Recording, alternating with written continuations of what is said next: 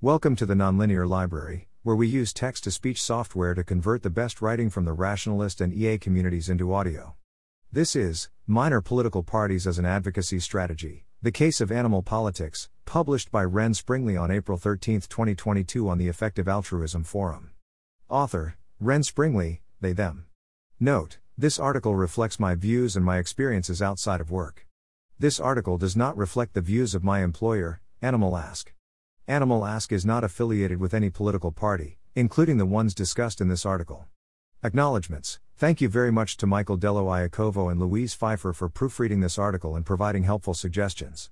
I'm also grateful to the AJP National Board of Directors for useful suggestions and permission to publish this content. Summary of key points Minor political parties are one way to advocate for policy change. This is an alternative to traditional interest group lobbying and it may be underexplored in effective altruism. Minor political parties can have policy influence well beyond their level of formal electoral success. Adapting this strategy to new settings is feasible, particularly when considering all levels of government, but would require a sound understanding of the political context. Introduction In animal advocacy and other cause areas, a typical approach to legislative advocacy is to start an organization and then lobby government officials. The goal of this article is to shine light on another, complementary strategy, starting, or working with, minor political parties, also called niche parties. I offer some key points from the academic literature, and I illustrate these points using the example of a recent election campaign in which I participated in Australia. I suspect that this avenue for political advocacy might be underexplored in the effective animal advocacy community. While most effective altruists live in the US and the UK, 1. The most successful animal parties are in Australia and continental Europe. As such, this article is mostly written based on my own experience in Australia and academic literature from Europe, where minor political parties for animals have been most successful. There have been some discussions on party politics in the effective altruism community, many of which have focused on major parties, for example 2 to 6, plus a post from today. I seek to add to this conversation by emphasizing the avenue of minor parties that focus on a narrow cause area. This article centers on animal advocacy, although this strategy may also be applicable to other cause areas. I also limit my discussion to democratic countries. Since I intend to simply suggest and reflect on this strategy, this article is less rigorous than my typical research. Interest groups versus minor political parties. When advocating for animals, is the best strategy to operate as a traditional interest group and work with elected officials? Or is it better to start, or join a minor political party and try to secure policies from within the political system? As a baseline, consider traditional interest groups. As far as I'm aware, this is the main strategy used by the effective animal advocacy community to pursue legislative change. To give two examples, Crustacean Compassion and Aquatic Life Institute have each recently pursued campaigns that involve lobbying government officials on behalf of animals. The probability of success of lobbying is notoriously difficult to measure. 7. But everyone agrees that lobbying can be effective for securing policies. 8. And this is supported by experimental studies in this area, for example 9,10. In comparison, Consider political parties formed to advocate for animals, animal parties. The electoral success of animal parties is generally low, and it will remain low for the foreseeable future. This is because the number of seats that a political party can win is limited by the public support for that party, their electoral success is tied to public opinion. Harris, 11, argues that it's a good idea for animal advocacy to find ways to bypass public opinion. This is the biggest weakness of animal parties. However, animal parties can exercise power well beyond their formal electoral success. Animal parties can achieve this by generating and leveraging political capital to secure policy concessions, and influencing the agenda of policy discussions. Minor parties, animals, and academic research. I'll start with a brief description of animal parties and the academic literature on using minor parties to achieve policy change. Geographically, most animal parties are found in Australia and Europe. Abbey, 12, identifies animal parties in Australia, Belgium, Canada, Cyprus, Denmark, England, Finland, France, Germany, Italy, the Netherlands, Portugal, Spain, Sweden, Switzerland, the US, and Turkey. These parties have won elected representation in at least Australia, the Netherlands, Portugal, and the European Parliament, 12,13. Although I won't give a detailed summary here, there is a small academic literature on animal parties, exploring topics such as these parties' histories, policy platforms, demographics, and levels of success, 12 to 15. Michael Dello Iacovo also pointed out to me that New Zealand has a Nasson Animal Party. Turning to academic research more broadly, Farrer, 16, has studied the question of when to form an interest group versus a political party. Farrer proposes a theoretical model and tests it using empirical data from the environmental movement. Farrer's model begins with the assumption that advocates are policy motivated and are simply searching for the best way to pursue their policies. In contrast, mainstream politicians are motivated to win and keep office. Thus, under Farrer's model, advocates choose the strategy that sends the strongest electoral threat to politicians. This threat can be sent by forming a party or by forming an interest group, or by some other strategy, such as direct action. The best option depends on institutional conditions, as institutions govern both how costly it is for advocates to pick a particular strategy and how costly it is for mainstream politicians to respond to that strategy. Farrer makes two points that are particularly illuminating. Firstly, the formation of interest groups and the formation of political parties are substitutable strategies. In other words, these are both potential pathways to the goal of policy influence. Secondly, the best strategy depends on the context, including the type of political system. An illustration Lessons from the Animal Justice Party in the 2022 South Australian election. Now, I'll discuss how animal parties can exercise power even with low levels of electoral success. To illustrate this discussion, I'll draw on my experiences with a recent, real world campaign. I was heavily involved in the campaign for the Animal Justice Party, AJP, in the 2022 state election in South Australia. The AJP is a minor political party whose main focus is animal advocacy, although the party also has policies on environmental and human issues. Across all Australian states and territories, the AJP has elected three MPs at the state level and two councillors at the local level. In this campaign, the AJP was seeking to expand this roster by winning representation in South Australia for the first time. The campaign was run by 11 committee members and 12 candidates, with support from several hundred volunteers on election day. My role in the committee involved leading the campaign strategy and providing research support. I also ran as a candidate in one electorate.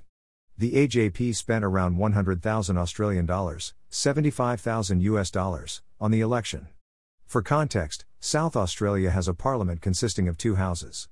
The major parties are Liberal, centre right, who were defeated, and Labour, centre left, who won government. There are numerous minor parties, including the AJP. The lower house, House of Assembly, has 47 seats, and each seat corresponds to one single member geographic electorate using preferential voting. In practice, lower house seats are almost always won by one of the two major parties or very popular independent candidates. The Upper House, Legislative Council, has 22 seats, and 11 of these were up for election. The Upper House uses proportional representation, with optional preferential voting, with the entire state as a single electorate, so these seats are won by both major and minor parties. Voting is compulsory for all eligible adult citizens. The AJP had two goals. The first goal was to win a seat in the upper house, not successful. The second goal was to win policy concessions on behalf of animals, successful. It's hard to win a seat. The AJP's primary goal was to win a seat in the upper house to add to the party's other seats across the country. This was the focus of the campaign. In the 22 seat upper house, controlling even one seat can represent a disproportionately high amount of political power. The government usually needs to collaborate with MPs from minor parties to pass legislation, and MPs from the upper house often form committees that can influence particular issues. A primary vote of 8.3%, i.e., 8.3% of voters' first preference votes, in the upper house would have guaranteed the AJP a seat. Nevertheless, since the upper house uses preferential voting, a primary vote of around 4.5% or above could have placed the party in the running to win a seat. As a historical reference, the AJP's highest vote in the many elections using proportional representation across Australia was 7.93%. The AJP fell very far short of this goal, the party only won 1.5% of the upper house primary vote, which is even less than in the previous South Australian election. This is despite the fact that the AJP spent far more than in that previous election, and our campaign and advertising, in my opinion, was much stronger. We have speculated why the AJP's vote was so low. The election occurred in the context of rapidly growing COVID 19 case numbers, local problems with the hospital system, flooding in other parts of Australia, and the war in Ukraine. Crudely expressed, the political mood might not have had that much room for animals this election. Francione has argued that human interests universally take interest over animal interests. 17.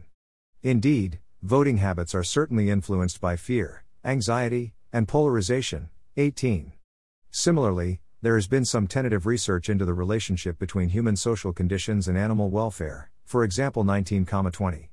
In a time and place where people feel threatened, it might be that votes for animals are harder to come by. In any case, the very low vote clearly illustrates the key weakness of minor political parties. If success is tied to public opinion, it will be difficult to win elections when the public has other priorities. You can win policy concessions just by running. The AJP's second goal was to secure policy concessions from major parties. This took advantage of the fact that the AJP mostly cared about the upper house, in which they could conceivably win a seat, while the major parties mostly cared about the lower house, which a party must control to form government. The election uses preferential voting, in which voters rank each candidate contesting a particular lower house seat. The use of preferential voting in the lower house is essential to the AJP's strategy. If it's not clear to you how preferential voting works, you can watch a quick explanation here. Each party is allowed to produce how to vote, HTV, cards, which they hand out to their voters on election day. These are small flyers advising voters on how a party would recommend that voters rank the candidates in a seat. See photo below. An example of a how to vote card for the Animal Justice Party in one electorate. These optional cards advise voters how to vote, with candidates ranked based on the preferences on the party. This benefits the other parties, so it generates political capital for the AJP. The HTV cards represent political capital. The AJP can place one major party ahead of another on its HTV cards, and many of the AJP's voters would follow that recommendation. Voters are not required to follow the recommendations on the HTV cards, but they often do. In marginal lower house seats, this can sometimes be the deciding factor between the two major parties in determining the winner of that seat. The major parties want to secure enough lower house seats to form government. So, the major parties offer the minor parties policy concessions in exchange for being placed in particular positions on the HTV cards. Major parties generally only make this exchange if the minor party also has party volunteers handing out HTV cards at polling booths on election day. The AJP had several hundred volunteers doing so this election, without whom the AJP would not have been able to secure this deal. There were 10 lower house seats that were considered marginal. The AJP contested all 10 of these seats. Since the AJP was then allowed to produce HTV cards corresponding to these 10 seats, this generated political capital. The AJP leveraged this political capital in discussions with the major parties. The AJP offered each party a higher place on the HTV in exchange for some high priority animal policies. The AJP struck a deal with the Labour Party, which is the party that also won the election and formed government. Note that the AJP does consider many factors when creating their HTV cards. Importantly, the party also gives weight to which parties and candidates would do the best job of representing in Parliament the interests of animals, people, and the planet. Nevertheless, the AJP's strategy of prioritizing based on policy deals is an important avenue for generating political capital. As a result, the AJP secured a series of animal policies over the next four years from the new government. The key policies are amending South Australia's Animal Welfare Act, a commitment to increasing the transparency of reporting and monitoring in the state slaughterhouses, investment of 500,000 Australian dollars, 375,000 US dollars into research and capacity for manufacturing plant based proteins in South Australia. We selected these, from a large list of candidate policies, based on our analysis of the policy's expected impact. The agreement also includes a series of further policy changes, but we think many of these would have happened without the AJP's intervention, for example, additional funding for the RSPCA, a ban on puppy farming, a review of duck hunting, transparency for animal experimentation, and others. It would be great if somebody could remind me in March 2026 to check how many of these policies were implemented. This means that political parties can have influence well beyond their formal electoral vote. I think this might even be the most powerful pathway to change from minor political parties. You can influence the public agenda. Beyond the main goals, it is possible to exercise power on behalf of animals simply by influencing the agenda of public discussions. This does seem to have happened during the AJP campaign. There were many public events and forums where candidates from multiple parties were invited to speak. At one such event in a particular electorate, the AJP candidate was present along with the candidates for Labour and for the Greens, the state's third strongest party, with an environmentalist and left wing focus. At this event, the Labour candidate's discussion focused heavily on puppy breeding and environmental issues, despite these being only minor components of Labour's election platform. This suggests that the mere presence of the AJP encouraged other candidates to discuss animal issues, and likewise for the Greens and environmental issues. Although the effects of this phenomenon are difficult to measure, it nevertheless does constitute true influence. There is support for this idea in the academic literature. For example, researchers have found that parties often participate in issue competition, in which they try to bring particular issues to public attention. 22. As another point of view, researchers hold that there are several faces of power, 23. The first face of power is to do with who wins and loses on particular issues. This might involve electoral success and policy concessions, as discussed above. The second face is to do with who can control the agenda on which those issues appear or do not appear. 24 to 26. Understanding the context is critical.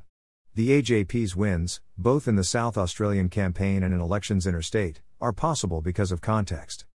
The system of proportional representation with preferential voting means that it's feasible to win seats in Parliament in the first place. This is particularly true in other Australian states, where the larger parliaments mean that the quota for winning a seat is lower, and thus even more achievable. Some Australian states also use group voting tickets, which can allow minor political parties to win seats in Parliament from relatively few votes. Similarly, the system of HTV cards allows the AJP to readily generate political capital to exchange for policy concessions from the government. The ways in which a particular local context can be used to generate and exercise political leverage, whether by winning seats, obtaining policy concessions, influencing the public agenda, or some other mechanism, should be the first consideration if you're thinking of applying the strategy of minor parties to new contexts. The methods used to generate political leverage don't need to be the same ones that we used. For example, if your elections use first past the post voting, it could be more difficult for minor political parties to succeed. But perhaps there is some other unique facet of the voting system, or perhaps a different voting system at a different level of government, that could enable minor political parties to exercise influence. Some final thoughts on applying this strategy. Clearly, to successfully secure policy victories through a minor political party, it's important to understand how to leverage the characteristics of your own political context. In South Australia, political leverage was generated through the use of how to vote cards. Every country and state is different, so there will be different ways to either win elections or generate political capital through other means. Many areas have multiple levels of politics. For example, Australia has federal, state, and local elections. The AJP contests all three types of elections, and the party adapts its strategy to the particular election at hand. I don't know how elections are run for every state or local government in the US or every country or local government in the UK.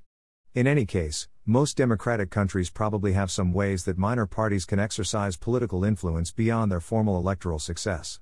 Local, council, elections may be particularly underexplored in animal advocacy. In many countries, local governments control numerous aspects of animals' lives, they regulate farms, govern some activities and markets on public land, and control the requirements on dog and cat breeders, among many other powers. In Australian local government elections, there are often many councillors, for example, a half dozen, being elected at once in a particular local area. So, to win these elections, a strong campaign is certainly helpful, but it is also helpful that there are many available seats relative to the number of candidates. Another comparison between typical interest groups and minor parties is that the finances and staffing works differently.